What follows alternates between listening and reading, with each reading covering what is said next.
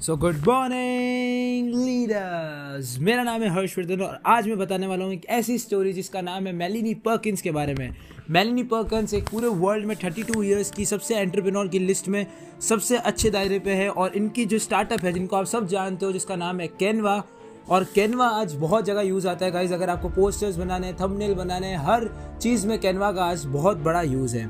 और इस स्टार्टअप की वैल्यूएशन अपनी फंडिंग राउंड के बाद 3.2 बिलियन हो चुकी है और इसके कारण वो यंग रिचेस्ट वुमेन के अंदर लिस्ट में इनका नाम आ चुका है। तो आज मैं बताने वाला हूँ ऐसी चार ऐसी कॉम्पिटेंसीज जो आपके अंदर आपको बिल्ड करनी पड़ेगी if you want to start startup like Canva. सबसे पहले focus on small things and they make a big difference अगर आप कोई छोटी चीज़ पे फोकस करते हो तो वो आगे जाके बड़े डिफरेंसेस करते हैं। और यही कुछ ऐसी बुक्स भी है जिसके अंदर ये सेम चीज़ लिखी हुई है कि धीरे धीरे छोटे छोटे एक्शंस जो होते हैं, वो बड़े बड़े डिफरेंस आगे पैदा करते हैं। Second believe in yourself खुद पे विश्वास रखना सबसे ज़्यादा इंपॉर्टेंट है। अगर आप खुद पे विश्वास रखोगे तो आप कोई भी काम कर सकते हो और कितना भी बड़ा काम कर सकते हो और जितना टाइम चाहे उसमें कर सकते हो।